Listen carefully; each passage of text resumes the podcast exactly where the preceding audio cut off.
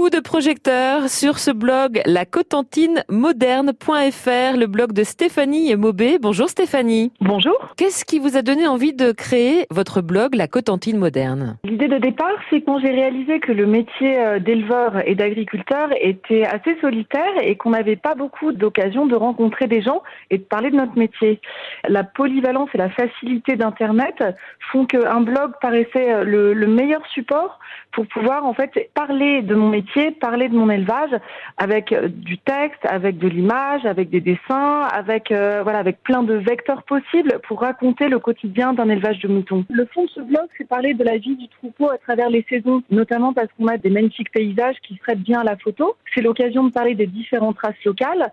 Et puis il y a certains textes qui sont un petit peu plus militants, dans lesquels j'appuie un peu sur des aspects parfois méconnus de l'agriculture ou des aspects engagés. J'essaye aussi d'informer euh, sur les, les projets en cours de mon exploitation. Ça passe notamment par de la cueillette des plantes pour faire des infusions ou par la création d'une filière laine. Euh, voilà, il y a, toutes les actualités en fait de la vie d'une exploitation dans toute sa diversité que je que j'essaie de mettre en valeur. Alors vous avez donc des agneaux, hein, des prés salés, 180 euh, brebis sur euh, différents sites naturels. Où êtes-vous situé? Mon élevage est à Saint-Germain-sur-Aie, dans le centre-Manche, en bord de mer, donc dans les prés salés.